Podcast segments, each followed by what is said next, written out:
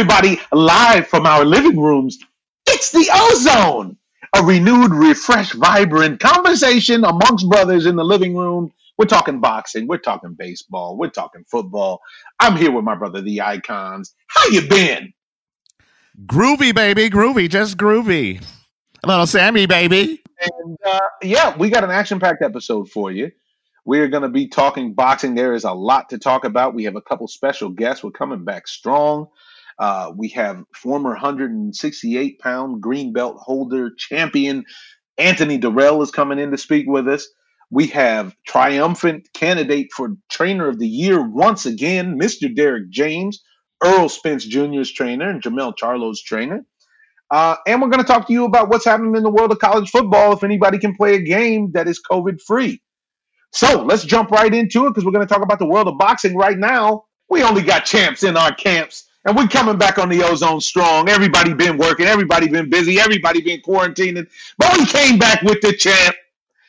AD in the house. What's up, Anthony Dirrell, You talk to us, man. Happy holidays. Good to see Happy you. holidays to y'all too. Hope everybody's safe, man, and uh, staying staying safe. I know I am. Yeah, we keeping it tight, boy. This this uh, COVID dropping people like flies, man. We ain't we ain't playing.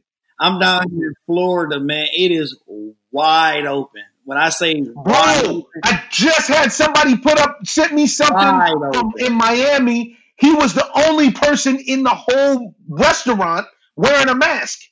they don't even care about that, man. It's wide. When I say wide open, literally wide open, man. My man said that it, it's so bad that people look at him crazy for wearing a mask. Yeah, I don't understand. I don't know Yeah. what you got to do to believe. It's, people Nah, like flies. This ain't no joke. I don't know. I, you know, I'm staying protected, so I'm good. Amen to that. Well, we Yeah, that's it. Yeah, you protect yourself at all times, just like being in the ring. you got to, man. You got to. So you know, I got a fight coming up, so I'm straight. I gotta, I gotta protect myself, man. Ain't gonna, ain't nobody gonna mess up my payday. Nuh-uh. Can't do it. I'm the same way. Listen, listen, I'm back on set. We're back filming. I tell people all the time because I got people hitting me, hey man, you want to get grab a drink? We're like, nah, I'm good, man. If I get if I good. if I pop positive, that's 205 people that's out of work for at least two weeks. I, I hit I you on gonna be the one to hurt Facetime, the man. Uh, Very Cheers responsible. I hit you on Facetime. Cheers. Yeah. Yeah. yeah, It's buddy. All right, so good. We got a fight to talk about with you, but let's talk about the state of the union right now in boxing.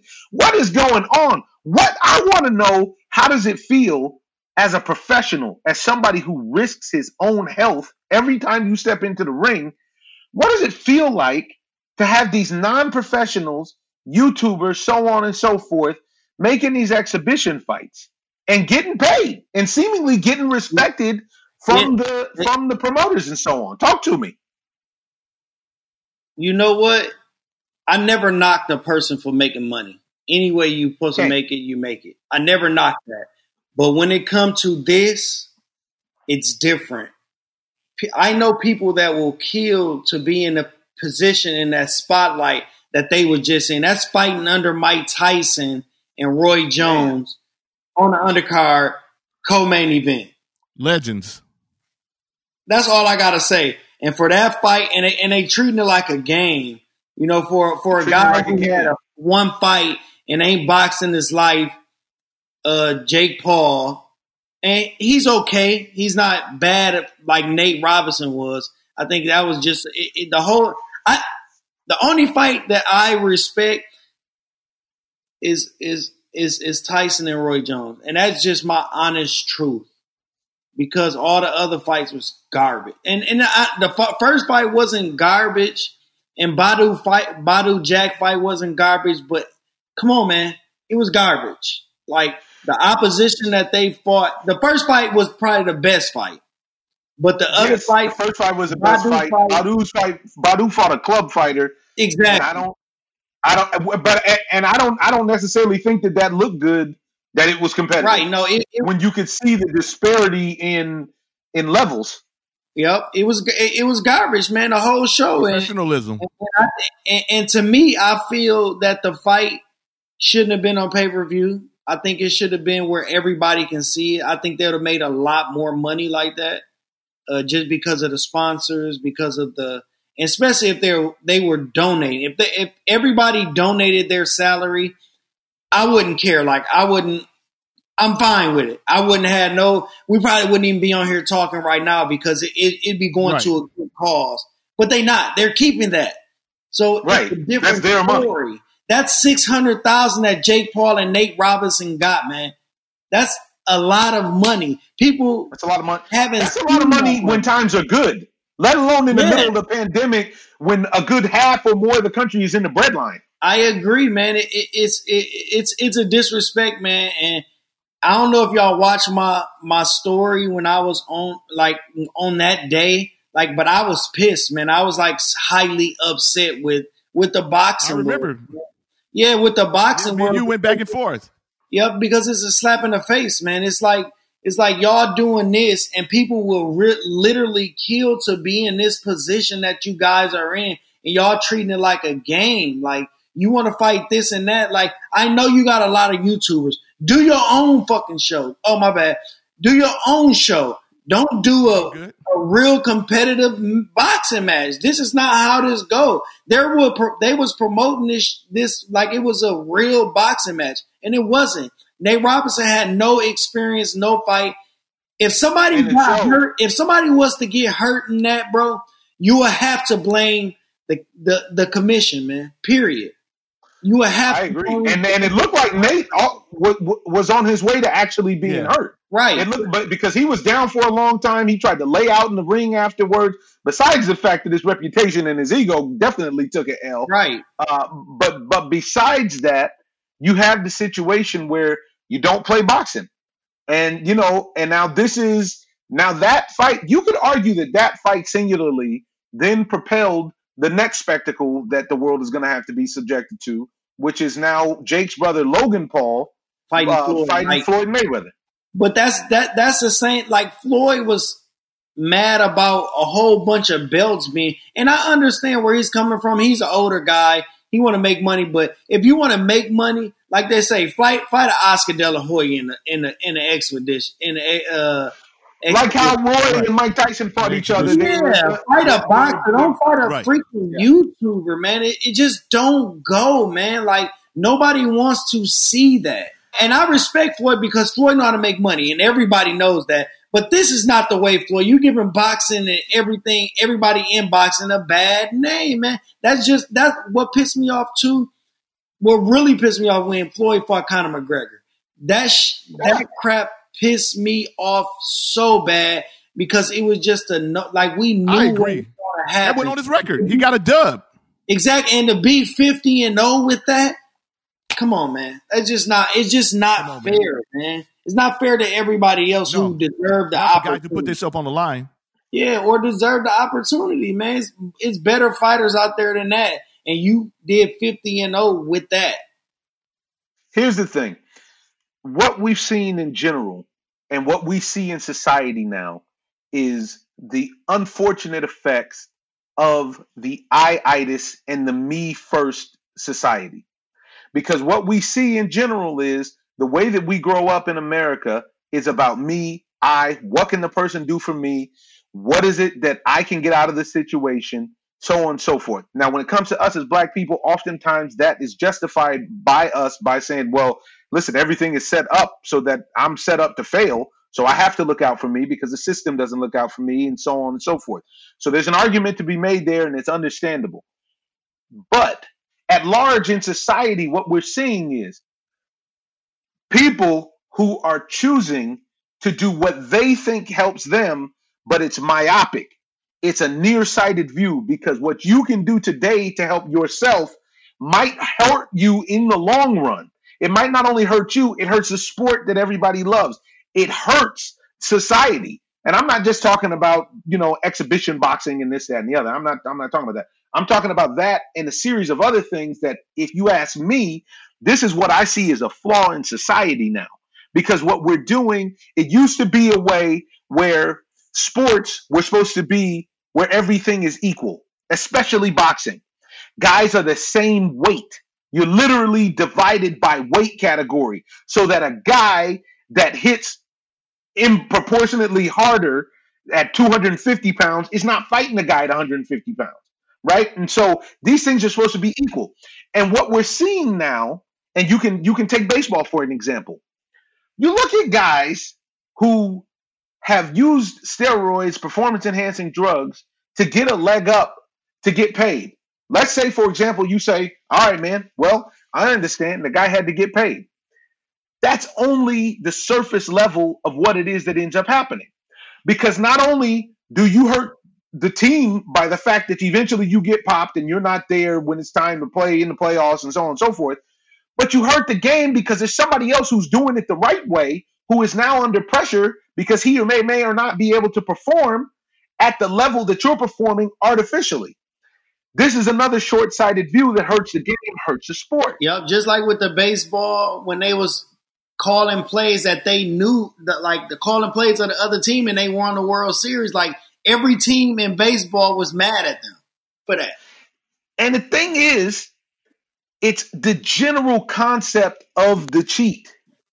And what Yep. you're talking about is these cats are cheating the game because the game itself, there are people who have dedicated, like yourself, who dedicated their life to the game, who never even get the shot.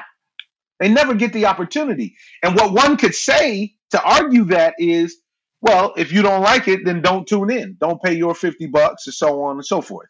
Yeah, but it's but people can't say that because it's boxing. I am boxing. Like my life is boxing. I'm going to watch boxing. But please don't put no BS on the screen for me to watch. Like I would have loved to just see Roy Jones and Tyson fight. I, every you know, And everybody would have paid the 50 bucks for that. It would have turned it, That bro. would've been enough. Listen, that, That would've boxing been enough. that boxing show turned into a concert, a YouTube event, a clown show, into the Tyson and Roy Jones fought. Like they oh, they supposed to fought like they fought. Period. I agree. Like everybody else shouldn't have been there, man. It shouldn't have been there. It shouldn't have been no concert at the everyday. You know, because it turned into a spectacle. yeah, like we don't want to And it could have turned, and, and what it could have done, in all honesty, they could have used that as a showcase for some of the younger guys or some of the younger ladies. Yeah. Or, you know what I mean? They, they, there was a there was an opportunity there really to be to use it as a showcase. Yeah. But it, you know, it, it's interesting because when I talk Besides to watching your Nate casual- almost get killed. Yeah, but when you watch your casual fan, because my timeline is, you know, chock full of casual fans, all that people could talk about is Nate getting knocked out. Everybody had jokes about Nate getting hurt and knocked out. And then everybody wanted to talk about Snoop as the, And not the even announcer. seeing if he okay. Bro, No, not no, even nobody seeing if if he Nate was okay. okay or not. No, didn't even see if he was okay. No, they just want to clown him, bro. This is serious. Like people don't understand. People This is died a in the societal problem. This is what I'm trying to tell you. This is a died in the societal ring. problem. I completely agree, AD. Yeah. I had somebody on my timeline It's like literally that accident say- on the freeway that you're not supposed to be that you you don't want to look at, but you end up just staring at it anyway. Right. I Yeah. didn't pay for it, man. I wouldn't. I wouldn't justify the spectacle. I didn't pay for it, and I didn't watch it. What I saw, I still, I can't speak on the Roy Jones Mike Tyson fight because I didn't watch it. Well, the thing that happened to me was I said I'm cool because I don't want to be a part of the, the the show. Then everybody and their mom sent me videos of Nate getting knocked out. I mean, that's that's got to be one of the most highly trafficked videos ever. Yeah. And, and it probably he'll be the talk of 2020. Yeah. Like, yeah, yeah, like he did something. They gonna call that the knockout of the year. Y'all want to bet Yeah, that's what I'm gonna say. That's a knockout of the year by a Wow. YouTuber. Wow. by a YouTuber that don't even box, and a and a guy that got knocked out that don't box. Watch. That's like me Play saying. basketball. That's like me saying, Jake, let me borrow your YouTube channel for a day, and I need all the proceeds that I make off of it. Or the or Lakers, let me get a Right. let me get a contract and and, and sit out sit out a, a a starter so I can start. That don't even make no sense, man. They would have looked at us like, what? Man, if you don't go, they're not even listening to that. But the Wow. only sport is boxing Wow. do that. You name a spot where I can go get in the starting position and put a starter on the bench. You can't. Boxing. That's it. MMA not even doing that. But Wow. I think this is the problem with boxing though, is because there's not a controlling body. It is. It's not. It's not. It's But, but people. You know, you need some kind of control. Yep, just like Dana White, I, I, I think so too. But people just their egos too big. Because you need somebody gonna put up their foot power. down. They never gonna give up their power The egos is serious. Yep, The egos, and the older I get, you more you realize how much of a problem the ego is in general in life. yep. It doesn't service you well, and and this situation, uh, it, I, I really I know that people are going to watch this and they're going to say that all three of us are haters or alarmists or blah blah I mean, I already got that in my D- DM. Did you? Yeah, I say, I say, I say that whole show was garbage. Somebody put in there, "Are you just a hater?"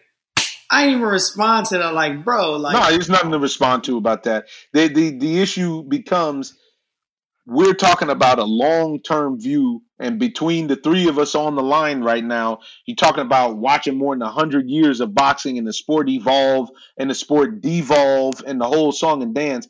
And what you're seeing is is you can see how this sort of time in boxing brings the sport down as opposed to elevating the sport to the levels that we've seen it at where you admire it and you're like wow i respect these guys i had Right. a box i remember i was when i was uh, working we was doing ballers in miami i used to go train at the fifth street gym and i remember Yeah. the the coach told me one of the first sessions he was like man i'm gonna tell you the truth he said after you go 12 rounds with a guy you feel like you know that dude better than you may know people in your own family he said the respect that you have Yeah, for that true. individual is is something you just you you there's no way to to properly explain it. unless you don't got that mind where you thinking about it, like you you not gonna know. Like that's why when I fought uh Sakio Bika the first time, and then that second time I knew him. Like it was it was like cockwork because I knew what he was gonna do. I, I knew everything about him.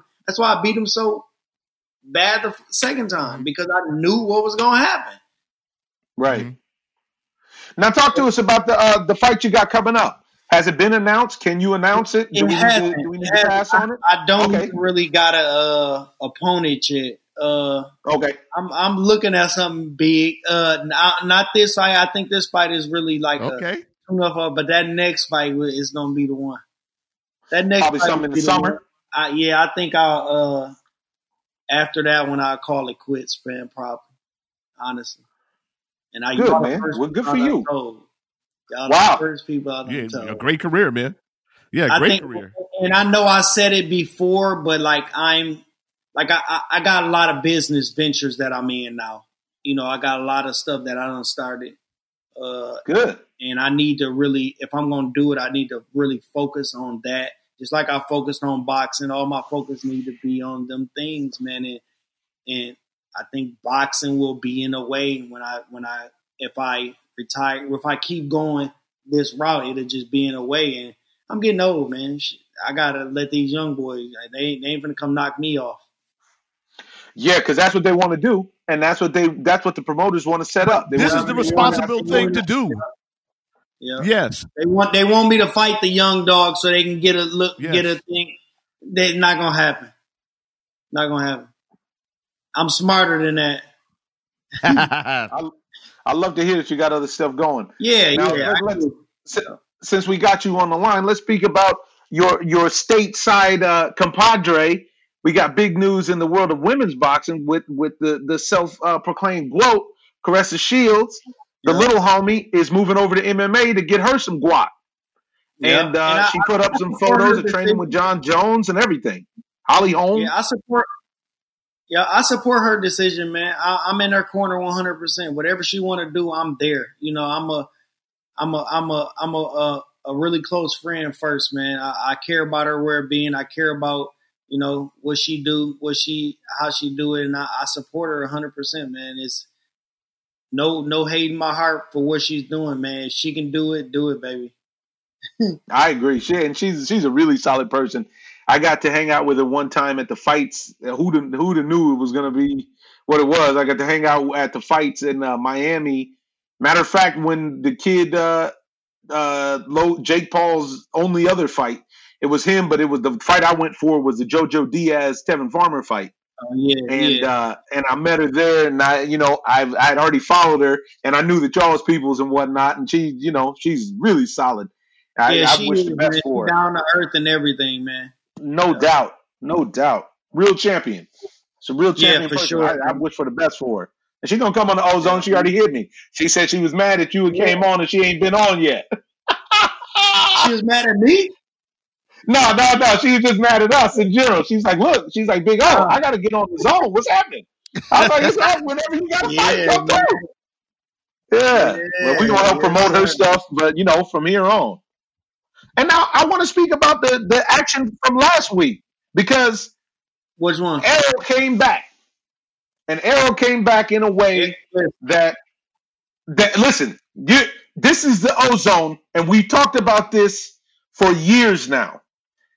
Errol Spence is, for me, way up on the pound for pound list, and to me, not even close when it comes to welterweights. That he's the best welterweight with the best resume.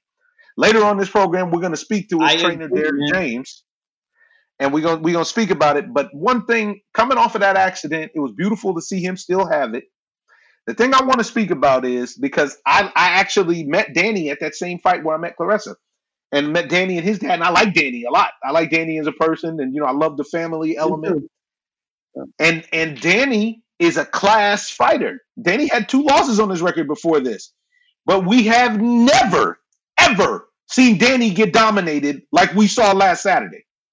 I'm gonna tell y'all, it was really like he shut down in round five. If y'all seen it when he walked to the corner, man, it was that was it. I, I said agree. that's I said he done.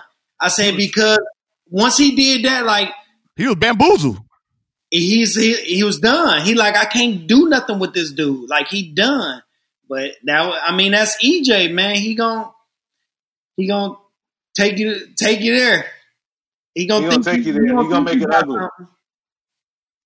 If you if you have any quit in you, he's gonna bring it out. I tell you Yeah. that much because he's applying so much pressure. The kid is such a great athlete. I was just so happy to see him still be him post accident. I mean, I, I talk to him too. Like I, I talk to him on the phone all the time too, and and and I know he wasn't coming back if he wasn't hundred percent. I know, I, like I hang out with him. I know, man, and he. Right. I mean, like I say, he he not gonna come I back. felt the not same way about it. When he say he hundred percent, he hundred percent. Like people just got to listen to him. I, I guess now they'll listen though. Well, they're gonna have to listen, and somebody's gonna have to do some major stepping up to get on his level. Because agree. everybody likes to speak about Terence Crawford being pound for pound this and blah blah blah. Me personally, I I think Terence is a high level fighter, yet I haven't seen it at 47. I've seen it at 40. At 47, he just doesn't have the competition level to showcase the greatness. I'm not going to be impressed we that you beat up an old Amir Khan. I'm not going to be that be impressed Yeah, that you beat up an old might Brook. see it, though. Yeah, we might see it have though. to see I it mean, eventually because that's where the money is Terence at. Crawford, PBC don't show nobody ain't on PBC, and that's we Straight might up. see it because of what happened with him and Bob Arum. Yeah. That it's coming. It's it, it gotta come. It's got to. Yeah. He'll be back. Yeah, both. of- I think. I think the fight will happen sooner, better than later. Who do you have for the fight tomorrow? Who do you think? Pu- Pulev or Joshua? Yeah, I just watched the I just watched the, the breakdown, man. They um I still they got in each What, other's what did I tell y'all after the Fury and Wilder fight? Who the best heavyweight out there? hey man, it's hard to argue that that big fella ain't the best fella out. Hey, he looked lean too. He's in shape. I don't care what he is. I don't care. when- when Tyson Fury get a hold of this, but he ain't going. to We're gonna see how much that shape help him. No, no, no. I was talking about Tyson Fury's lean down and in shape. I'm talking about Tyson Fury. He's too quick for heavyweight. He's and people don't think Tyson Fury can punch. He can punch. Look how many times he hurt Wilder. Dude can punch. Let me tell you something. We was in he's the, got in the leverage. back afterwards. Yeah, he's We coming down on you. Afterwards, and he walked right by me. I'm a big dude. Tyson Fury is a giant. A he giant. bro. walked. He walked by He me right after the fight, literally, and came over and gave me love backstage. And I was like, "Oh, okay, I get it." like, Giant. man, that dude is a big fella. Yep, he a big guy, man. A He- giant take a jab. And, and And move. box though, and move like a super middleweight Yeah. or lightweight. Yeah, Like, he on his no toes, problem. bop bop. Man, who Anthony Joshua can beat that? We gonna see. I think he can. All right, you want Joshua to looks good. I bet He looks good. He looks good today. let's, let's bet a meal. Like if we don't got to bet no money, let's bet like dinner or something. A nice steak. When all this over, Okay. Wh- whoever wins, we Okay. can go wherever we want. Get go and take us out to dinner. You gonna put it on me like that, huh? I'm telling you, man. I'm betting on that. Yeah. Tomorrow, tomorrow's fight is interesting just because of that long layoff. Last time we seen AJ in the ring was against Ruiz. He was super cautious. He played. He fought the the safe fight. I like what he's saying ever since he got knocked out. I have to be honest because when you listen to what he's saying, he he speaks with a lot of sense about dedicating himself to the gym and dedicating himself to improving as a fighter and as a Yeah, boxer. and conditioning, not being Yeah. big. Understandable. Yeah, and But can you box? now. Can you box with Tyson Fury? No, you can't. It takes a long time to get to that level. And speaking of which, Tyson Fury's brother is fighting on that card tomorrow. Oh, is he? Yeah, Hughie Fury. He's fighting tomorrow. Is he big as his brother? He's 247. He ain't 270. He doesn't have the height though. I don't think. Yeah. Uh, That six nine is a problem. what y'all- Yeah, what 6'9" is think real. That's Canelo basketball player height. Smith? You know, I hey, Callum Smith, those that- right now the Brits are churning out good fighters. The UK is churning out good fighters. And if Callum Smith stays out there and it ain't scared, I think he can hurt Canelo. The issue know, is I, like like seeing Callum Smith last fight, how that dude pressured him. I don't. If Canelo do that, Callum Smith won't win. I I got Callum Smith too, but Callum Callum Smith Canelo picked him for a reason. I agree. I couldn't agree more. And that's where I was going. I was this close to that. It almost it was almost you. Yeah, but he wanted to fight. I'm like, I'm not fighting. You gotta give me eight weeks. You can't get. I'm not fighting no, no you in no six five weeks. You crazy? But you know, I know, won't even make they, the they weight. gotta make it like that. Yeah, I won't even make the Always, weight. yeah, that's that's you know.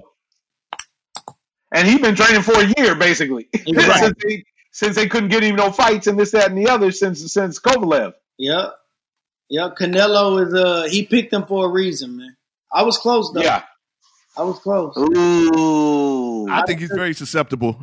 Uh, First of all, I want to see somebody invest in his body. I don't ever see anybody invest in his body. Because I mean, Canelo yeah. moved too much. Like it, it- you can you can get there, you know, jabs and stuff, but it ain't no just pounding unless unless Canelo do what he do before and come in like this. hmm You can pound it, but Callum yeah, he Smith, changed. Callum Smith can't stand Yeah. nobody who coming in. And Callum Smith ain't never fought nobody like that. Yeah. And he's long and he needs to get his arms extended.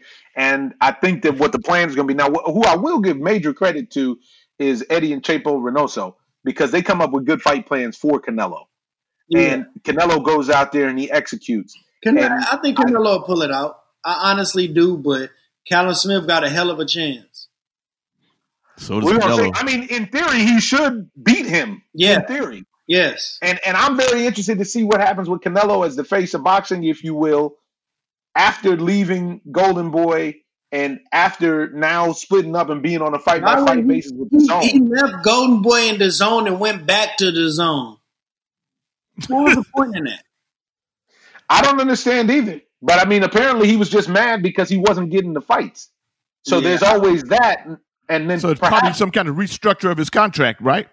Gotta be. clearly.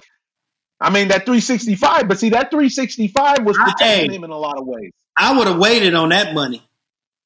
I don't care. Especially since Oscar personally guaranteed it. Yeah, I'd have waited on that money. Like y'all got to pay me. I'm sitting back. Come, come, see. How yeah. I saw. many fights was it guaranteed? Ten? 11. 11, 11. fights, right? And he fought three already, right? 30, 30 what? 36 mil? Something. 36 apiece, 36 five. Oh, man, I'm waiting on that money. I'm sitting back. Yeah. If I don't got to never box again. I'm gonna get this type of yeah. I- I'm sitting back. Give me my money. Give me my cheese. Yeah, Yeah, I think he I think he fought three of them, right? He fought Kovalev, Danny Jacobs, and uh uh who was the one before that? The Rocky Fielding. Cesar Chavez Jr. Rocky. He Rocky Rocky Fielding. Rocky that- Fielding. That's what I just said, Rocky Fielding. No, what about Cesar Chavez Jr.? Did we That say was that? before the deal. Mm. Remember because what Triple ab- G went and rushed the ring on that. That was before both Triple G fights. What about what about GG got a fight coming up too next week? She got a fight coming up next Yep. week, next next Friday. I think he. What you I, think? I, I think I think GG is done. You think he's completely done? Yeah, because you see his last fight. He took a lot of body work. Every, I don't think he lost the fight because he dropped Derevyanchenko in the first round. Everybody always act like he didn't drop him in the first Yeah, round. he dropped Everybody him. love to forget when, just like with Danny, just like when we, just like when we saw you at Danny's fight. Everybody love to forget that Triple G dropped you early, and then they act like that didn't count when somebody surges late. It still counts. That's still two rounds in the It bank. still count. It do, and it's and that's two rounds. That's two Yeah, that's rounds, two rounds in the right bank. there in the bank. First round. First round, you up an uphill battle. Now I ain't gonna say he didn't have no problems. Derevyanchenko gave out some smoke. He ain't look good. Nah, he didn't look good. No. No. But you know, he's been through he's been through some wars though. This is when you don't cherry pick all of your fights. I know people, you know, if you cherry pick your fights, if you go and pick some, you know, some tomatoes, then you're gonna you're gonna, you know, Yeah, you of might get some rust on you. of course, of course. He fought battles with Canelo. He got to fight. What's interesting is, is they fighting on back to back nights. Is because he's fighting on Friday and Canelo fighting on Saturday. Yep. Well, And this is a pass the torch moment, I think, that they're trying to set up too for Triple G so that he can have that trilogy and then they can get him on out of here. right. Because if Canelo can't have a convincing win against him after all this time, he ain't gonna They're like, man, you ain't gonna never get don't, you don't one. want that fight no more. He don't care about that. nah. You don't think he want that trilogy? Because the people want it just like they want to watch that Jake Paul stuff. The people want to watch that. He don't want it. I'm telling you. I agree, but I'm very interested to see what he's gonna do. Say he moves past uh, Callum Smith, the road gets a lot tougher from here, and I don't think he's scared at all. I think he wants the best fights, and I think he doesn't want that cloud over his head of being coddled. And I think that's why he left Golden Boy. Is he wants to fight, you know, Big Charlo. I think he wants to fight, He won't win. he, but he but but this is what he wants. He wants these fights from sixty to I seventy he He don't want to. He don't want to fight better BF. Uh, No. he, Oh he no, don't wanna, this damn sure don't don't want want to to fight out fight here. him. He damn sure don't want to fight You know, Big kid's hands. an animal. No. That kid's an animal. There was all that talk that he was going to choose Caleb Plant at 68. Yeah. Yep. You know, there's fights for him out there. It's just a matter of whether or not. you It's know, a lot of fights for him, but you just got to take the fights. You got to take I the agree. fight. Now, the fights that I want to know if, if anybody's going to fight anymore, I want to get your take on this one because I this is both of these dudes are my man, but they put on a bad showing with Danny Jacobs and Gabe Rosado. Oh my god, bro! I turned that off. Like I was watching. you turned it off. It, it, it was it's hard to watch. It's, it's literally like they was just like, oh, we cool. Just be, just don't hit me hard, and I won't hit you hard. What? I'm wondering, did I knock your head That off? They so never weird. bro. It was I've that never was seen that. That was so weird. never. I never seen Danny fight like that. That was Ever. terrible. Never. Never. Like you decide to fight like this right now, The trip about Danny is that you never feel like he ever reaches his potential. man. That was terrible. Well, he went down on that one. We went Yeah, down ten 100%. points. Yeah. Oh, no question. yeah. Yeah. Yeah. it helped Gabe because Gabe at least looked aggressive. Gabe looked like he wanted to fight. Yeah, Gabe and Gabe ain't fought in a while. Gabe ain't fought in a while, so you can't put nothing on him. Gabe came to fight. Gabe was not on Gabe. Gabe came to fight. You Gabe was talking crazy and he came to fight. That was that was so bizarre. Man, that was weird. Wow. Yep, I agree. All right, AD. All right, champ. Well, man, it's always a pleasure to have you in the ozone. Keep taking Yes, care sir. of yourself. Be careful out there. And uh, man, stay ready. You ain't got to get ready. Uh, for sure. You see, I'm here. Peace and love to Yes, y'all. All right, and in the news and notes kind of section, there's a lot of people that are upset right now with Tom Brady and several other high profile people who picked up these loans in this PPP that came from the federal government in the relief cares package. And a lot of people are mad, especially anybody that was affiliated or friends with the current president who got some cheese. Now, Tom Brady, who just recently inked a $50 million deal to play two seasons of football, on top of uh, hundreds of millions of dollars that he's made in the past, got a loan of more than a million dollars for his TB12 company. Now, th- I don't have a problem with it. And this is why. It's not like it's not a zero sum game. It's not that Tom got a million and somebody else then didn't get their money. If you didn't get your PPP money, be mad at the government because the government is jacked up in general, and their process isn't the right I mean, process. but that, but that, but that's flawed though. business. Lay it on me. Why is it flawed? That's flawed because the people who really, really need it, who Tom could actually float his company if he needed to, with a personal loan of his own with a $50 million contract, not counting all the cheese that he made in the past. Because there's so many small businesses that are having problems and people are going out of business that you should leave that money for the people who actually need it. Tom wants it. He does not need it. There's another 50 or 150 billion dollars in the PPP trust that has never been used and never been allocated. So it and, and billion with a B. So it is when one billion is a thousand millions. But so the problem, I can't be mad at Tom. Tom didn't stop anybody else from getting their cheese, is what I'm saying, and that's why I'm not mad at Tom because he didn't but do anything like Tom Brady illegal. get to jump the line. This is life. This is America. Everybody wants Yeah, to be. we should accept it just because it's life. We can't just accept it because it's life. That, Can't what- accept that. So how you gonna change? Uh, what, what the policy? What's the policy? You gonna vote in the Georgia runoff, or what you gonna do? How you gonna change? it? Yeah, but I mean, that's what you have to do. Whatever you need to do to change it, so that people quit jumping in front of the line, crying about socialism and all these other issues. When we watch these elite get to jump in front of the line anytime they see an um, an opportunity. So if the PPP loan comes out, I can get in front of the line and get me a meal ticket. I'm not mad at the cat getting a meal ticket, but also you should somewhere or another feel or think about your fellow man in some kind of capacity Yeah, but see, because that's not on Tom, is what I'm saying. So but Tom, Tom, but Tom so did Tom, Tom so if Tom said, no, but Tom, Tom said, did not. But but Tom did not have to apply for that loan when it first came out, so he can be in front of the line. I'm sure that. nothing whether or Yeah. not it's all. This is all optics Yeah, because but but if it's the bank. The bank million- gave Tom. The bank gave him the opportunity to get the cheese first. if Tom didn't get his million dollars, because this is where the program was flawed, is because it was all about your relationship with your banker. Yes. Most small businesses don't have a relationships with a bank or they're a banker. So they were automatically at the back of the line because they had to go through and learn the process on how to get their chips. Now, if Tom doesn't take his million dollars, does that mean somebody else gets it? No. That's why that's the only reason I'm not mad at Tom. Did Tom need a million dollars for his business? No. But But a lot of the other bigger companies, what they did was that when they got when they got exploited for taking that cheese, they gave it back. I haven't heard about Tom giving his back yet, and he Tom probably won't. paid- he might have paid his back. or what he might have done was he might have actually kept people on payrolls and spent the money via the, you know, paycheck protection. program. Maybe he did. Maybe I mean, I just, I'm not into the business of being in other people's pockets like that. That's all. Me either. But I, I, I mean, I seem pretty definitely, fired up about Tom with this one. yeah, but I'm fired up just because I see so many businesses going out, and I see a bunch of big Yeah, it's a bad corporations and people that are jumping in front of the line, and it's not cool for the smaller companies that can't compete. And I just have empathy for them. I hear you. I, I, I do too. But I don't necessarily feel like that. It's not needs to Tom be- Tom Brady's fault directly. That's all I'm saying. That's It's indirect. but I, I feel like he didn't. You know, obviously, when you see an opportunity, most people are going to pounce on it. And Tom might not even signed off on him to get that cheese, but he actually his name is on the He, on the he banner, probably had nothing to do with it. but his name is on the front, so he got to take. res- He got to wear that. He's wearing it along with his million bucks. what do you mean? He's wearing no.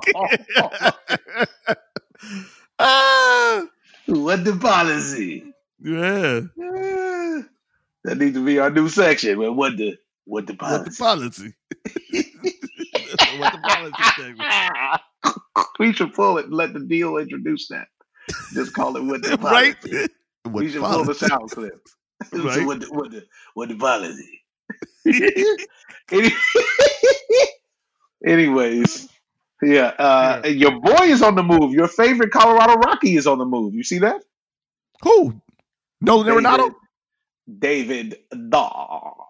Oh, they got rid of David Dahl. They got rid of my boy Dahl. David Dahl got the tickets to the Rangers. Oh, he's gonna bang up there too. He's gonna bang in Who did they trade him for? I don't even think they traded him. I think he, they just didn't re-sign him. You look I it up can't believe see. that. Yeah, David. David. there's a lot of nice free agents floating around because you got DJ LeMahieu out there. You have George Springer and and the hot just came out and said it straight up. He said, "I want DJ LeMahieu in pinstripes. I want to hear nothing about him going nowhere." And I think DJ LeMahieu is going to end up on the other side of the town with the Mets. Hey man, the Mets are making noise, and the new owners over there, they're doing the right thing. Now Robbie Cano got popped again. Look at me speak about Robinson Cano. I mean, what is it to say? The guy's uh I mean, before everybody considered him like a Hall of Famer, I would Hall definitely have Got rid of Alfonso Soriano, one of my favorite players of all time, for him. Mm-hmm. And now look at him. Everything up that he's done. numbers. Robbie put up crazy Well- numbers. But we come to find that everybody puts up crazy numbers when they got when they got the juice in their system. And it seems like that policy that they have is not working because guys still dabble or dip their toe into some into some kind of uh, PEDs. Still, it seems like it needs to be one strike, you're out, not three. You know, Well, the guy cashed into the tune of 214 million in Seattle. He went up there and he couldn't get the ball out of the infield barely. Uh, and then he came back to New York and you know now he's he's back on. I guess he was looking for a comeback season and uh, now he's completely lost an entire season. And more than losing an entire season it had that feeling that people felt like when he got caught on the needle before it was a one-time thing. And people it- like whenever you spoke to people about it it always felt like people kind of felt like yeah well what could he do? You know? Now this go around it feels like this has cast a shadow a heavy shadow over his entire you know his entire legacy it should it should cast a shadow on his legacy because it, the guy hasn't been on the up and up, as they say. I mean, it's too, it's too much of that going on. I just feel bad knowing about the minor league system and everything else. You feel bad about all the independent players and everything else that have to go through struggles and stripes trying to make it there and trying to get to the show. And that's got some guy there who who fast tracked his way there by uh you know incorporating some kind of po- um you know some kind of PEDs. It's just not cool. It's not This cool on a lot of levels. Back to the conversation we were having with uh, AD. You know, this is a societal problem. This is a defect, and and we're teaching people to be this way because we incentivize it. Now, what did he really lose? If you think about it, Let's- Nothing. let's He got a really- time to heal and be able to maybe play for real at the end of his career. But even beyond that, say he loses this year and it's a twenty, you know, twenty five million dollars, whatever that he lost. That's nothing in comparison to the two fifteen that he picked up from the based on the performance that he had that was potentially artificial before. Right. So that and weighs out properly. How many it- different guys can we look at where we say that same thing? It actually weighs out. It actually makes more sense to juice. You look at somebody like Bartolo Colon. Since- Bartolo was rewarding it, able to stay in the league for probably an extra 10 years because of the juice. I mean, it's very, very unfortunate. Like I said, it's it's on so many levels that it hurts the sport, hurts the the the teams, the players, and everything. And the union, the baseball union, is so strong that you know it, it would be different if there was some kind of other recourse that they had in order to maybe getting the money back from a player or a percentage or something like that. But now, when he gets suspended, he doesn't get paid for this season. But I don't. don't remember the season, but you could chalk that up, is what I'm saying. You chalk that Is up Is it a tax write off? I wonder. out of the two. No, it's not t- tax write off. He didn't ever make the money. So out of a 215 million dollar deal, if they take the 25 million, I mean that's a that's almost just like paying commissions. That's like you paying commissions to the juice. Right. You know, Play- charge it to the game. you charge it to the game. And and when you look at it from that perspective, it's kind of hard to not say. Look at Alex Rodriguez. I mean, he's the ultimate poster child of this thing. You look at Alex Rodriguez. Alex Rodriguez ends up making five hundred something million dollars.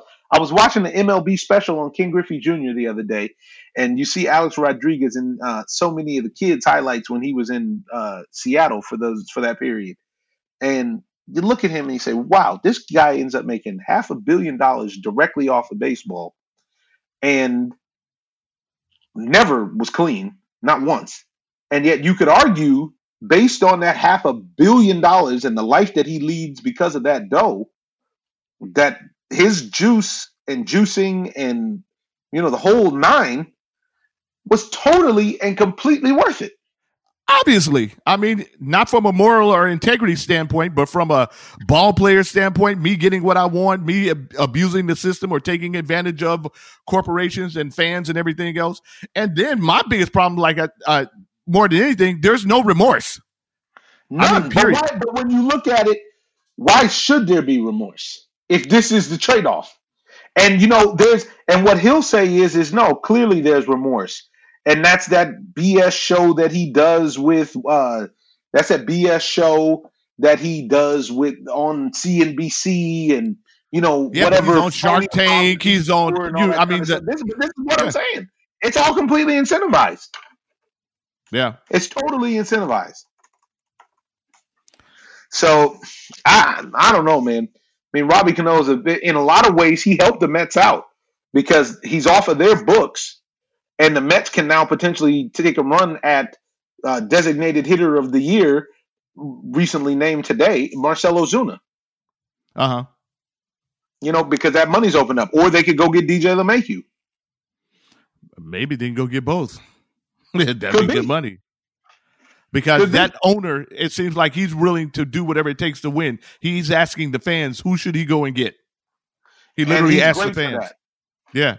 And I think that's really, really important because if the fans don't show up after you tell me who I should go get, and you still and you don't show up, that's on you. I don't want to hear nothing else from you. I'm going to go get whoever I want to go go get, even if I go get somebody from high school.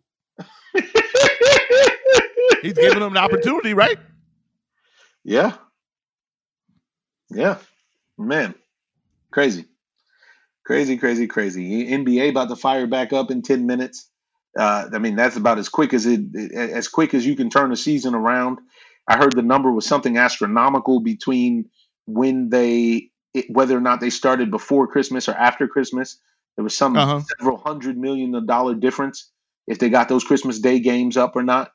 So we're in for an avalanche of sports over the next couple weeks between the football ending their season, basketball coming back, and boxing with a couple of big fights. So Have you is, noticed uh, a difference in the quality of the sports? in basketball, the bubble seemed like it helped the quality of the games. I have to say, it seemed like the guys being able to focus and not being focused on the fact that they're young millionaires with all the resources that come with that seemed like it helped the quality of the game. I found that the bubbles, the bubble games, the playoffs at least, were a lot easier to, you know, they were a lot easier to watch. In baseball, uh, the playoffs were fantastic, but baseball playoffs are always fantastic. So that's I don't think that's anything you know anything surprising. Football, I think it's hurt the game because in football you have so many guys. It's almost impossible to play fantasy properly.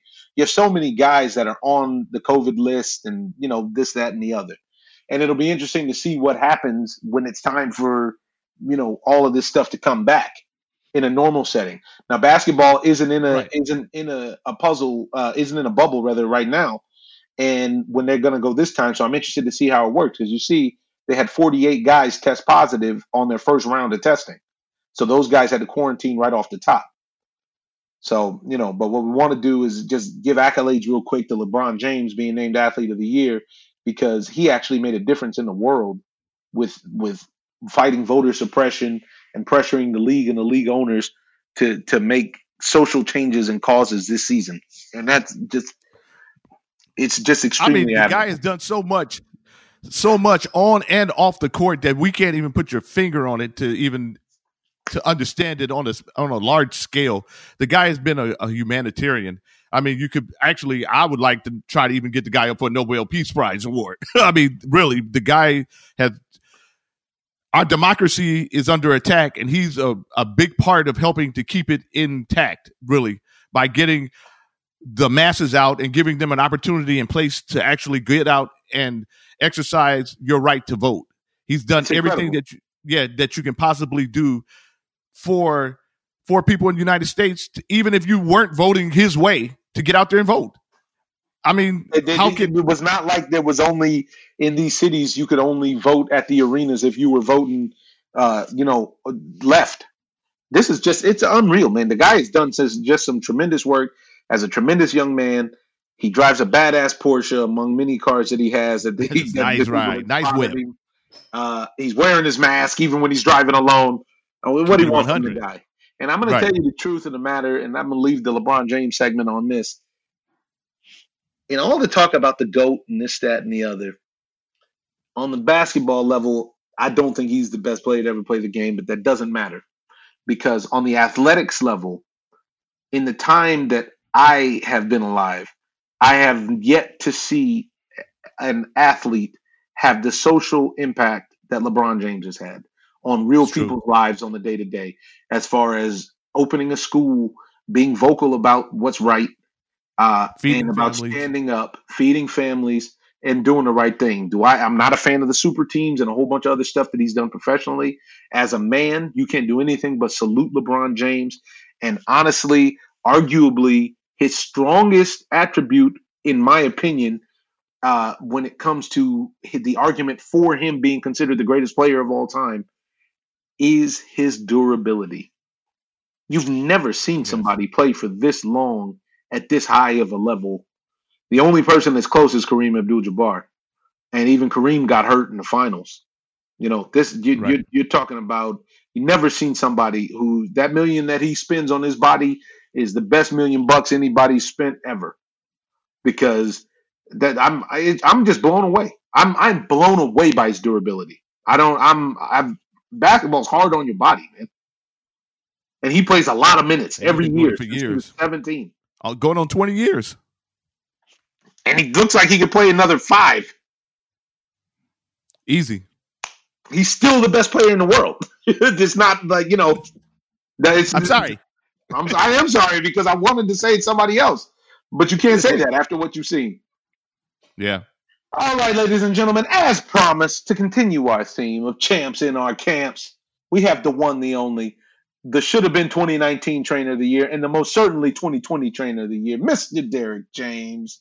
Friend and family of the Ozone, talk to me, man. How you feeling? You fresh out the hospital, fresh out of the ring with a big victory, Right. second huge one of the year. Right. What is happening in the world of Dallas? What's happening? He looked like he ripped up. Looked like he been in the ring himself. Hey man, listen, I I, I lost because you from the last time I saw you, I probably lost about like ten or fifteen pounds, but before then I lost about about twenty or so, twenty five. So I'm down forty pounds, but Wow. just just to be able to perform on a high level, I had to push myself to you know. Mhm. I can't ask them to do something that they're not willing to do. And as you said, hopefully trainer of the year, because you never know, man. They may they always try to they find somebody else. I'm telling you, like last year, I had Should two been last year. champs, and they gave it to Canelo's trainer. The year before that, been I last didn't year. win it. So it's like, man, listen, man. I think they see that this guy could possibly top what Freddie Roach did, because nobody's been more consistent. Like the past five Right. years, I've been the final contestant every time. Me and Hmm. somebody else, right? So it's like you just never know, man. You know, this is a year when, and it, this is the funny thing about it. For for me to really win it this year, if I do win it, because I had to do it twice as better, right? Because listen, we always say we got to work twice as hard. So I got to Yeah. get two unified champs to actually do it. Because the two world champs last year were not good enough. That's crazy. I mean, what's I the mean- criteria? Uh, This is, I mean, th- it- there's no justification. Right, because I said that I heard that they said that if a trainer has one fighter, they can't really people they can vote for him, but at the same time, we got got two world champs. One champ is not better than two, but you know you just never really know, so you just got to kind of um, put like this: if John David John David Jackson hadn't been winning it for Claressa Shields, then nobody else would be winning it. You know what I'm saying? No, in one individual, one individual fighter, because she's been so consistent for. I think he's been training for like two years or three, two years, but she won all those titles, whatever, with him. And ran through those divisions, Right, grabbed right. So if so, if he's not a candidate,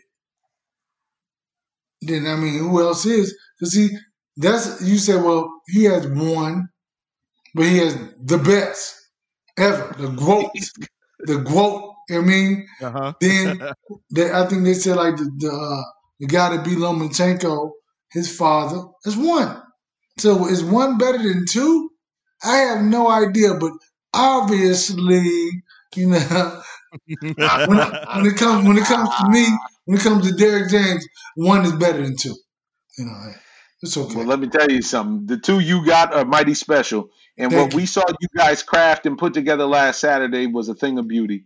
Thank Uh, you. we was just talking to Anthony Dirrell, former 168 belt holder, and we were talking about something that I just I can't give you enough credit for, which is preparing your fighters for the fight. You your guys are always ready with a game plan and they execute, and that speaks volumes about you as a trainer. It's like when you see kids that are well behaved and you you compliment their parents. You know, it's like, hey man, you did a great job with your son or your daughter, blah blah blah. Because we have never seen anybody dominate Danny Garcia the way that Errol just dominated Danny Garcia. Da- Danny's a really good fighter. I, I think the casual fan doesn't understand Well how good average. Danny really is. And the two fights he lost were questionable whether or not he lost. I thought he lost them, but they were it was they were tight fights. wasn't like it wasn't like it was a blowout. Right. This This fight that we got last Saturday was a blowout. Now, how'd you come up with the game plan, and and what was it that made you so confident that Errol, coming off of the accident, could jump right into the deep water, no tune-up fight, no nothing, and get right into it with one of the best in the division? Well, the funniest thing about it was that that's what he wanted, right? And so the pressure was on me when he said he wanted. You got to think about, well, okay, what's the strategy? What's the game plan? What's you know? And we, we listen. We we played with a lot of different things, a lot of different strategies, a lot of different. I was like, no, man, no, this is what I want to do. So we kind of stuck to this. There's one little thing about him, and it was that's what it was, man. And the, the thing about it was the, the best thing about it was that he still doesn't know what he was doing.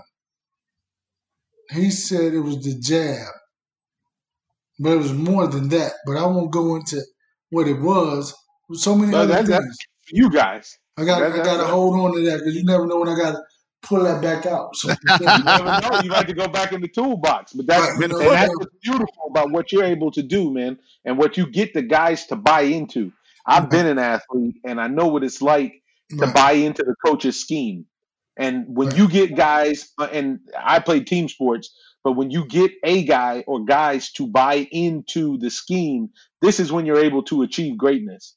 And this is what we're Thank you. seeing coming out of your camp. Thank you, thank you. You know what's funny is um, it was like two weeks before the fight, and I called Errol. It's like twelve something, and normally I'm sleep I'm sleep early, but I'm like I'm like quarantining. You know, I'm not working. I'm just, just focusing on boxing, right? And so I called him. It's like twelve something. He's like, man. And so we're talking. So I want you to do this. I think you should do this. I said, I think you look great because every night, every time we spar, I would give him a feedback, right? What I thought, an assessment. But I said that I got to talk to him tonight because I don't want the night to go by until tomorrow. And I said what he did yesterday. Fresh on his mind, what he did, fresh on my mind. So I called him and we're talking. I said, okay, I like this, but I think we should do it this way. And, I, and it was like an issue with the transition, but it was like, I think we can get it right. So, and he finished talking. He said, man, it's almost one o'clock. He said, that's what you're thinking about? I said, yeah, I am. Because it's my, my job. Like that. Listen, bro, it's my job to make sure you get everything right. Because if he had a look horrible, it would have all came back on me. You thought he was right. you thought he was ready. So it was like, say, man, you yeah. I said, so I was like, you have no idea. And I said, I wanted to tell you tonight, opposed to telling you yesterday, because you would have forgotten. I'd like went past it. So I needed to correct you and tell you mentally, so you have it on your mind. Listen, so this was like Saturday. We don't even work out on Sunday. He called me, hey man, uh, you open the gym? I said, I'm here now. He said, okay, I'm coming. So what we talked about, he came in the gym and immediately started doing it. So it was like, I know his Wow. work ethic. I know, I know his his work ethic. I know his his desire to look like he wants to look and how we want to look is is. I mean, first day we sparred in the gym. That's the big thing everybody wants to see. And, and listen, I had no idea either. He sparred ten rounds. He sparred five with my uh, the, the sparring partner we had, Then my uh, super middleweight, he sparred like five of them. So, and after he got out of the ring, I said, listen, I said, I didn't really care how you looked. I just, because you look great, first of all, I said, but I didn't care how you look because I know whatever it is that was wrong today, I know you, your work ethic, we're to correct this thing. You're not to sleep until it's right. So I know what type of fighter he is. I know the type of perfection he desires. And that's why I lose weight. That's why I push myself to be better. Because, you know, we got young guys, they expecting that same old fire. You know, you get injured. I got right. injured when Jermell was in camp. And this is like, what, two months later. This whole thing, a month and a half later, this thing comes up. So I had to keep pushing on until after the fight. See, fight was Saturday, surgery on Tuesday. So, you know, yeah. Wow. Wow. So so what did he have to do to convince you that he was ready and not to take a tune up? He oh, I knew him. I mean from his work ethic from when because you gotta understand when he started and like we first the first day coming in the gym, he came to my house twice. Then after that, I said, let's go to the gym because everything was locked down. But you could do one on ones with individuals. just can do groups or whatever. So I opened the gym up for him and we just start working. And this what really let me know that his work ethic, like I already knew, like the person that he is, he keeps working, keeps grinding, keeps pushing. That's what you saw in him. You see, so I'm seeing it every day. I'm seeing him lose weight. I said, man, you starting to look good. Because I was teasing him when he came in the gym initially, like, man, God, leave man, about his weight. But when he started losing weight, I started complimenting, like, listen, man, you know, you're looking real good. Keep it up. And so in between that, I would, had Jermell in camp. And it was kind of like just see his ethic, man. Just how he's working, how serious he is, how focused he is, how much he wanted it. And uh, you know, and even my wife said because on Instagram she said he came out with something saying he apologized to the fans, but the, this fight was motivated purely by the people who hated him, the people who said he wasn't going to be the same. And so that desire to prove those people wrong pushed him to be great or better. Because I think that that was probably one of the. I to one of my buddies who's the boxer today. He said, every time I watch Errol Spence fight, I see something different in him, a, a different wrinkle, a different thing that he has. He's like, I think that may have been his best fight. I said, it possibly could have been because if you think about this, Danny, no, Mikey Garcia was a top three pound for pound fighter in the world, whatever. Errol was number 5 mm-hmm. he's number three. He, he, shut him out. Then he fights a top five welterweight, shuts him out. I mean, and say hypothetically he's number five because nobody else. I mean, other than Crawford, so say he's six. You know, whatever. You know, and he shut him out. Pistol shutout, man. I know y'all like baseball, so I had to use a baseball. yeah, use baseball. yeah, yeah. Do you like baseball? Do you like baseball? Hey, hey, Do you make you like baseball? do you like baseball? Don't, don't, make me laugh, man. My stomach. I can't laugh, but hey, man. Good. Now, now there was something I saw in the fight that I wanted to to speak on that I thought was really great that you did, because Errol is dominating the fight, uh, and it's you know, Danny's eyes just swelling up. He's not looking great. Um, but after the eighth round, Errol takes round nine off. You're like, all right, you know, he takes round nine off. Now he took round nine off, and he looked like he was still full of energy. He just looked like he was taking a round off. Like, oh, okay, he's gonna come out. Maybe you're gonna try to knock him out in number ten. Maybe that's why he's taking round nine off. Then he came out, and he looked like he took round ten off. And I put up watching the fight. I put up on Twitter. I said I have no idea or understanding of why Errol is letting Danny gain any confidence whatsoever, but he is. Errol came over to the corner and they cut away from it quick. But he said after the fight that you told him, "Look here, man. This dude has a highlight reel full of boxes that he's knocked out from playing with him." or getting lazy, and you're gonna be on it if you keep playing around. And Danny's a dangerous dude with heavy hands. And, and Errol put in major, major work to his body, which takes away a lot of power, as we know. but then he has enough power to be a problem at any given time. What was it that you Right. saw Right. that made you say, "Wait a minute, man, what what are you doing?" Well, well, he, he had him in a position to where it looked like he was close to quitting. I feel like that as well. Right. And so I think that I think that but what he said, but this is so when I heard him in his interview, I understood but he said he got a little tired. You got He, but it didn't show. It didn't show. It looked like it was laziness. right, right, right. Now he said he got a little tired, so I gotta believe that because he if you think about this, it's one thing to be able to be able to perform on that level, right? But with all the energy, with everything going on, and with him not being out of the ring for over a year and a half or so, I think that that the level of condition he had was great, but the pace he was pushing, he- Man, he pushed the pace. but- So I Wow. think that I think that even for him, it was a little bit difficult to keep up. So he had to take those rounds off. But in the, in the when it was going on, I was like, listen, man, he's still alive. So I said that in one round. He's still alive. Need to focus. He's still alive. So then afterwards, I said, listen, you cannot let him back in the fight mentally. I said that. I basically said that, listen, man, he catches everybody when they are getting him. If you look at everybody, and so what happens is they get comfortable, they get relaxed, they stand in front of him, and he catches you with a hook.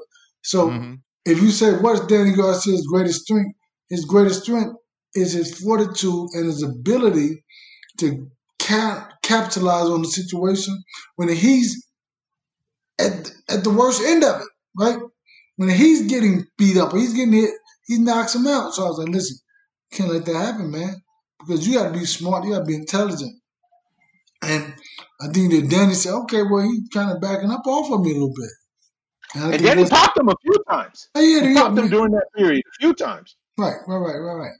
But I think that was just part of um, his never die attitude. I mean, you know, I agree. He's a Yeah. champ. right, true without a doubt. Yeah, yeah. That's really interesting. And now the thing everybody only talks about and wants to talk about, I saw you in an interview say something that I couldn't agree with anymore, which is at 147 of the champions, Terence Crawford has the weakest resume at 147. Well, And- no, no, no, no, no, no, no.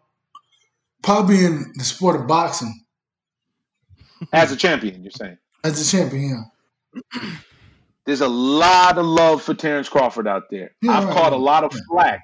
I've caught a lot of flack personally because Right. I have been vocal about the idea that I believe that Errol is the best in the world at 147. And I believe that Terence has greatness in him that I've seen at lower weights, True. but that I have not seen at 47. And I don't think I haven't seen it because he's scared or I, even possibly because he can't do it. It's just that I'm not going to be impressed with him beating up an old Amir Khan or a weathered Kell Kell Brook. Brook or or a weathered these other people that he's beat up and fought. Horn. Yeah, And this- Horn. He's a he's a phenomenal fighter. hmm He's a phenomenal fighter. I mean, like when I say his skill set is amazing, and really to be honest, he's such a natural fighter. Not so technical, right? But natural. Yes, So he's more like a Roy Jones. You can't Yeah. coach that type of that type of fighter. I mean, he's so good, Mhm. right? But he's been matched very softly.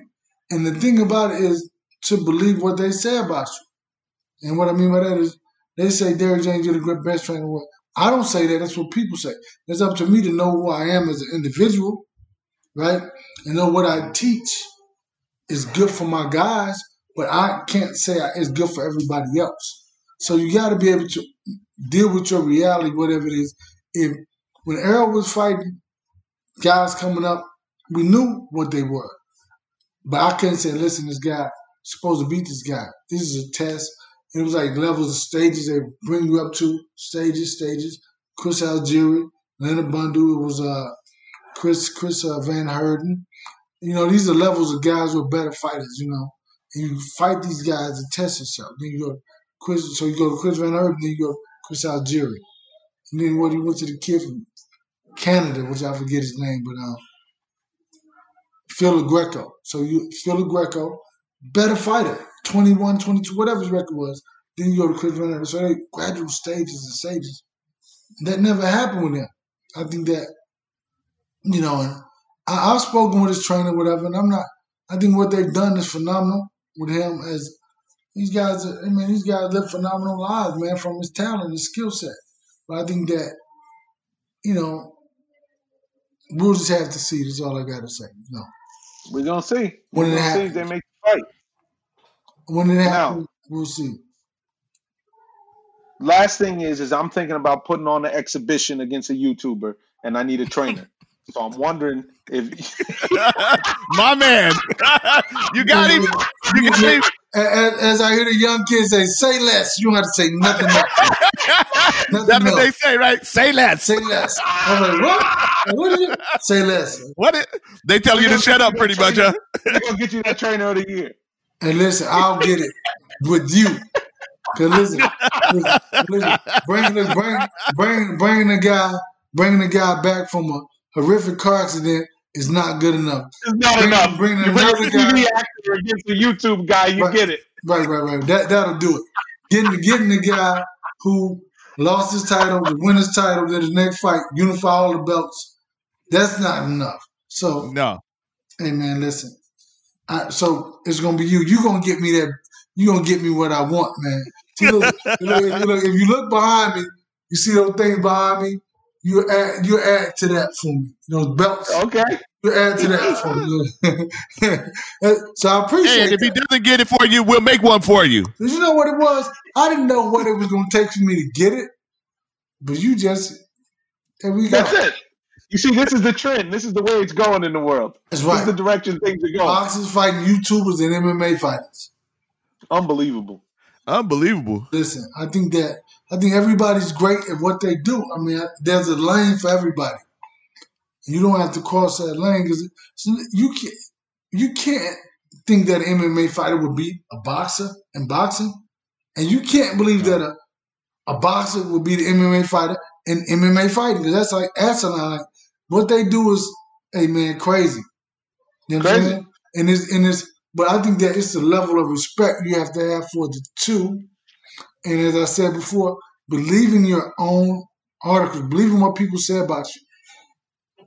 Thinking you're so great, you can cross over. Like, come on, man. Yeah. No, And And great, you how great do you have to be to be a great MMA fighter and you're a boxer? I don't know. I can't imagine a fighter getting in there with uh, any of those guys and beating them. I can't. Whew. Man. Yeah. It's a tall order. Well, all right, man. We're going to let you heal up, brother. Yeah. Merry Christmas down there in the great state of Texas. Appreciate that, man. And, uh, you know, we, we, we're praying for you, keeping you safe and lifted up, man, because this thing is real out here nowadays, and we stay masked up and inside the house. Right. I'm in the house masked up. And listen, man, that, that thing, that, you know, it's so sensitive. So it's like, that's why I say, y'all can't make me laugh. I can't, can't belt, no, you can't do anything because everything is center of your stomach. They went, they went through my navel. So it's like, Yeah. man, Okay. like, so yeah, it's not a, you know, it's not a pleasant situation, even though I'm, I'm handling it, you know, whatever, but yeah, it is not, you know. Don't have a choice. Yeah, It's you're not right. ideal. Right. You do what you Yeah. have to do. I want to. I want to see. Some, I ain't seen my men in a long time, so you know. Right? I had to jump in. I had to jump in. I figured you were pretty busy before the fight, so we didn't want to jam you up. yeah, yeah. Right? Which is understandable because you know, was, and really to be honest, that that training camp was like the toughest, not because of the injury, but because of the everything that went involved, like everything it was about. You know, like my man wanted to prove himself, and you proving yourself, but at the same time, I have to, I have to prove my merit because listen, to bring him, you know, to be able to deal with that and find the right strategy, the right game plan. You know, it was like it was, uh, it was difficult. I'm telling you, it was very difficult. I'm, I was training two other little young guys on the card. That made it even, it was like harder, you know. So, but hey, man, what doesn't kill you make you better. So, but I, if I don't get it this year, you gonna get it from me, Big O. That's what it is. That's what it is. I'll warm up. I'll The start train- getting loose. the- Where you, the I Trainer got of the Year award. I'm getting it, baby. That's it. I'm That's getting it. That's it. right. and you deserve it. That's what's even better. Yeah, right. But, Oh yeah, no doubt. but listen, everything you deserve, you don't always get. This is true. Sometimes that's a good thing. Well, you know, it, and it, this is my thing too. Is like, would I want to win it? Yeah. Why wouldn't I? If you want to win what you do, if, if it's a award out there to be given, and I'm the guy you're supposed to give it to, give it to him. But if I shouldn't win, give it to the guy who, who did better than me, right? I agree. right. But what, But ain't what, nobody did better than you in the but last. what I'm saying years. is, my job is to focus on my fighters looking good. So if Errol look good and Jermell look good, I'm doing good, and that's the key element to it all. Now all the other stuff, my accolades, people listen. Everybody know. You know what I mean? Everybody know. Oh, they know. Everybody know. I mean, people know. I mean, they they, they really generally know whether or not they want to openly acknowledge it or not. They know. You know. Yeah, sometimes that's enough. That's because You know? the, you become the people's champ. You know what I'm saying? And that's like, right. If you think about this, Errol is creating the same thing that Oscar did. He he creating the same thing that Canelo did, Ray Leonard did, Ali did. You you you you, you sell tickets and women are buying tickets, bringing women back. And women paying That's a twenty big five deal. hundred dollars. Women paying twenty five hundred dollars a ticket to go watch him fight. A thousand Man, dollars at a that ticket. at the, at the fight against Sean Porter, it was so many babes in the crowd. I'm here to tell you, Right. Listen, that, see that's see that's what that's and they what were you- from Texas. I could see. You can see the women from Hey, Texas. hey, They was out there. Hey, man, you know, My bad. My bad. My bad. Yeah, was talking, man. God. Hey, you know, I got, I got it. And I got You know got what I meant, though. Take your breath. it do my Hollywood. I know, I know, I know. Sometimes when y'all filming or whatever, you kind of want to gotta laugh, but back. you can't. So I got to dig into my I said, you gotta send it. You gotta, you gotta find it and bring it in. But because yeah, I mean, I'd be laying on the floor like, oh my god, yeah, but no, so yeah, no. The women, that was California girls. It was some That Houston wasn't girls. It was, yeah, it California was Texas. It was, here to tell you. But see that, but that's cornbread that's fed in that crowd. I'm telling that, you. that but see that's that's what you that that's what you really want, right? Because when women start That spending their crossover money, appeal. huh? That crossover appeal. Listen, and like I told somebody the other day, I said the crossover appeal is not black and white. It's to get the women to start buying. The most loyal fan base that you can have. Right, right. Yeah. And this is the funniest thing about it: the women get their husbands and boyfriends to pay all this money for, so they can come out. yeah, Watch another dude. Yeah, Yeah, yeah, yeah. it's why it's a, it's a dirty game. Oh, Yeah, yeah. it's a dirty game, son. oh, the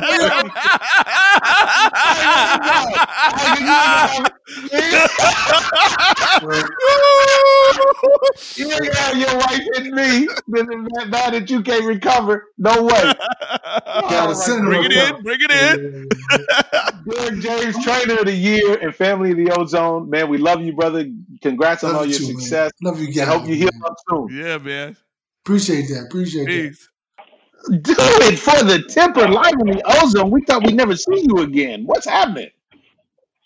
Man, I ain't went nowhere. I just, you know, a couple little quarantine weeks, but I'm good. What's happening, Ozone? Uh, we tell masking up over here. us. We want to know immediately what is happening in the world of college football and possibly the world of college basketball. How are they going to get through this season with games getting canceled, with with the rankings getting messed up, with COVID running amok? What do you got? Man, it's crazy, right? How college football, college basketball, collegiate sports is the biggest market ever. And they're finding a way to shorten the seasons. They're canceling games. I don't know what's going on, Ozone, but they still will have a college football championship. I, I will bet on that. Yeah, you guarantee It that. went from can't see that will it happen. be? That happen. You know, is the Lakers championship valid? Oh, Yeah, I think it is because the Lakers they got a lot of the season in, and then they actually deduced it down to a bubble environment so that they can all compete at a high level. With with what's going on in college sports is you know a lot of moving parts and pieces that's falling off.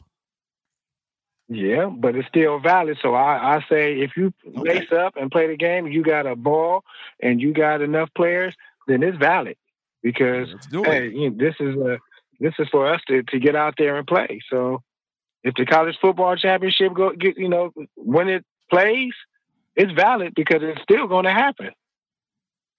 So yeah, I saw the. ACC canceled Miami's final game and that that was a they kept creeping up in the rankings. What do you got? And what's actually happening tomorrow? So man, I, I got to start off with tonight. So tonight we got uh. What you, got? State? What you got? What you talking about? State? you already know. What you what, what, what, what, what, I got my SJSU shirt on today because I got to represent. So San Jose State is five and zero, y'all. Five and zero hasn't Yeah. happened in over thirty years. So if San Jose makes if wins tonight, they will be playing in the championship game uh, for the I think the Big West Conference or the WAC Conference, which is major. So Yeah. I got to give a shout out to to the homies that played for State. Hey, go Spartan, Spartan Nation. We nationed up. So Spartan going up. into the game tomorrow, Ozone, it's Michigan, Ohio State, canceled. Oklahoma, West Virginia, canceled. Purdue, Wow. number 12, Indiana, canceled. Number 8, Cincy, number 24, Tulsa, canceled. Number 20, Texas versus Kansas, canceled. Ole Miss, number against number 5, Texas A&M, canceled.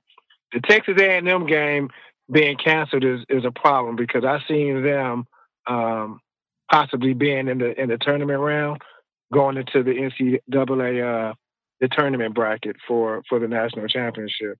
So I don't know how they're going to do it, but hey, it, it's a canceled game. So number one, Bama, Arkansas, they play tomorrow. That game is is, is valid. SEC is going to find a way for these teams to play, especially Alabama. Especially If- if- since the vaccine just came out. like they got it already. Right. you ain't got no Nick vaccine. Saban tested positive about two weeks ago. They still playing. Hey, they playing tomorrow. you guys don't have the vaccine, B. SEC, we have it. They gonna find a way for Alabama to play. Roll Tide. Roll the vaccine before the time. Roll Pfizer.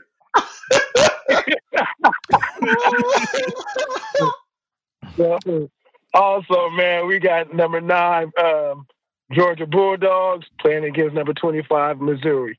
Again, a SEC game. So for Georgia, they're playing. I got Georgia winning. Number 17, North Carolina playing against that ACC team. Um, number 10, Miami. Pretty tricky. North Carolina can put up points, but they don't have no defense. Uh, Miami is young. Um, so I, I- I'm rolling with Miami. I think uh, college football back down in Florida is back on the map. But they canceled the game, didn't they? Did they just cancel it?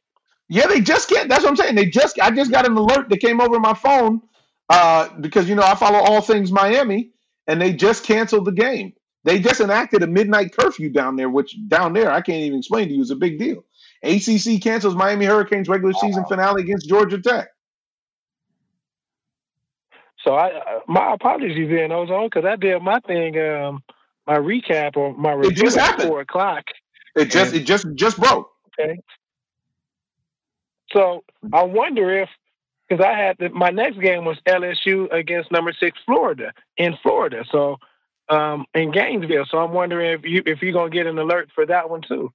No, I think that's um I think that's South Florida is having the outbreak.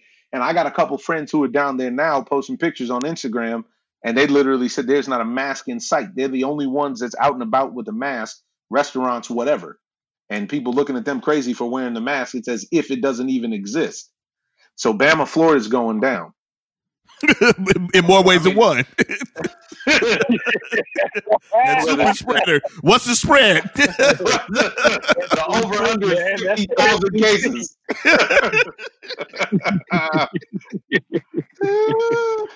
So Sorry, that's Last LSU. game, and That's that's- LSU, Florida, not Bama, Florida. yeah, you good. Well, Bama's still playing and Florida's still playing, so we gotta find we gotta find something for SEC because hey man, sorry in COVID, I don't know, but they like we we playing no matter what in the SEC conference. They're gonna play. We got number 15, USC going against UCLA. Um, USC is is strong and they doing things. UCLA, as long as they got the coach over there, uh, I'm going against him because he, he's not doing the kids right. I don't believe. So that's what I have for the uh, for the college football ozone. Now, if y'all want to talk you got? basketball, we can do it. Oh, listen, this is you. You're the college expert. I don't even keep up. Lately, I'm to and from the slave, brother. So you have to enlighten me. Now, have they been having the same kind of problems with the uh, with the college basketball season that they have with the football season, or no? Yes. So a bunch of the college basketball games are being canceled. Also, um, Mike Krzyzewski, he came out. He wanted um, instead of usually the college basketball, there's about 32 games plus the the the tournament. Right, Right. now, the season usually begins November, um, but it you know after the non-conference games, going all the way up until maybe the first week of January. So Coach K, he jumped out and said, you know what, it's an important time for these kids to, you know, play basketball because it's it's definitely a, a way out.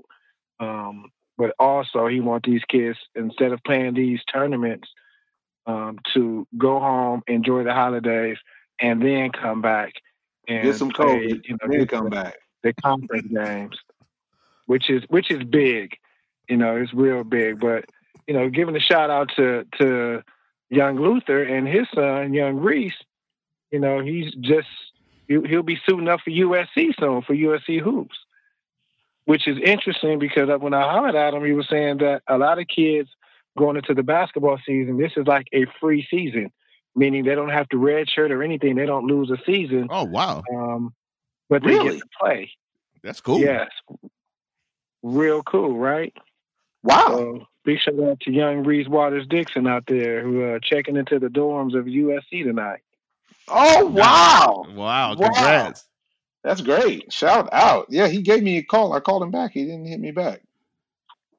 Hit me when I was getting a COVID test, as a matter of fact. But yeah, the, the college hoops is it's you know they canceled. We had a, a one versus two game earlier this week that was canceled, and that was Gonzaga playing um, playing Baylor, which would have been definitely a good game, but they had to cancel that one. My boys, Michigan State, was going against Virginia in Virginia. They canceled that game also. So it's it's a lot of games that's being canceled, you know, due to just due to the COVID or just whatever that's going on, you know, just for the safety reasons. So Well, the cavalry is on the way, and you know, with this first vaccine coming through, I got a feeling that the Moderna vaccine is going to come through right after that, and hopefully by March Madness, the kids will be able to play and play freely. You know, because they Yeah, about to start jabbing arms. they They are about to start about- putting vaccines in arms about putting them in, in some type of a bubble. Right, right. Because they're saying kind of like the, the the TBT tournament where uh, the the former NBA where the pro players play for the million dollars. This is what they're doing with the plans of what they're doing for the college uh, basketball players is you know pretty much from airport to hotel, from hotel to facility. Wow. And, you know, it's, it's man, it's it's crazy because you know a lot of these kids have not been on an airplane or outside the area, so Mhm. for them to just go to a hotel, you would think that you know you want to get out and have a free day as an athlete and see a little bit of the city, but they're not Not even right able now, to do don't. that. You know, this ain't the time to, for free days. Uh, and let's talk about something that we didn't get to talk about in the hodgepodge section. One thing I want to cover. It's just heartbreaking news. And I mean, lightly heartbreaking in the sense of what's going on with 300,000 Americans dead from a virus.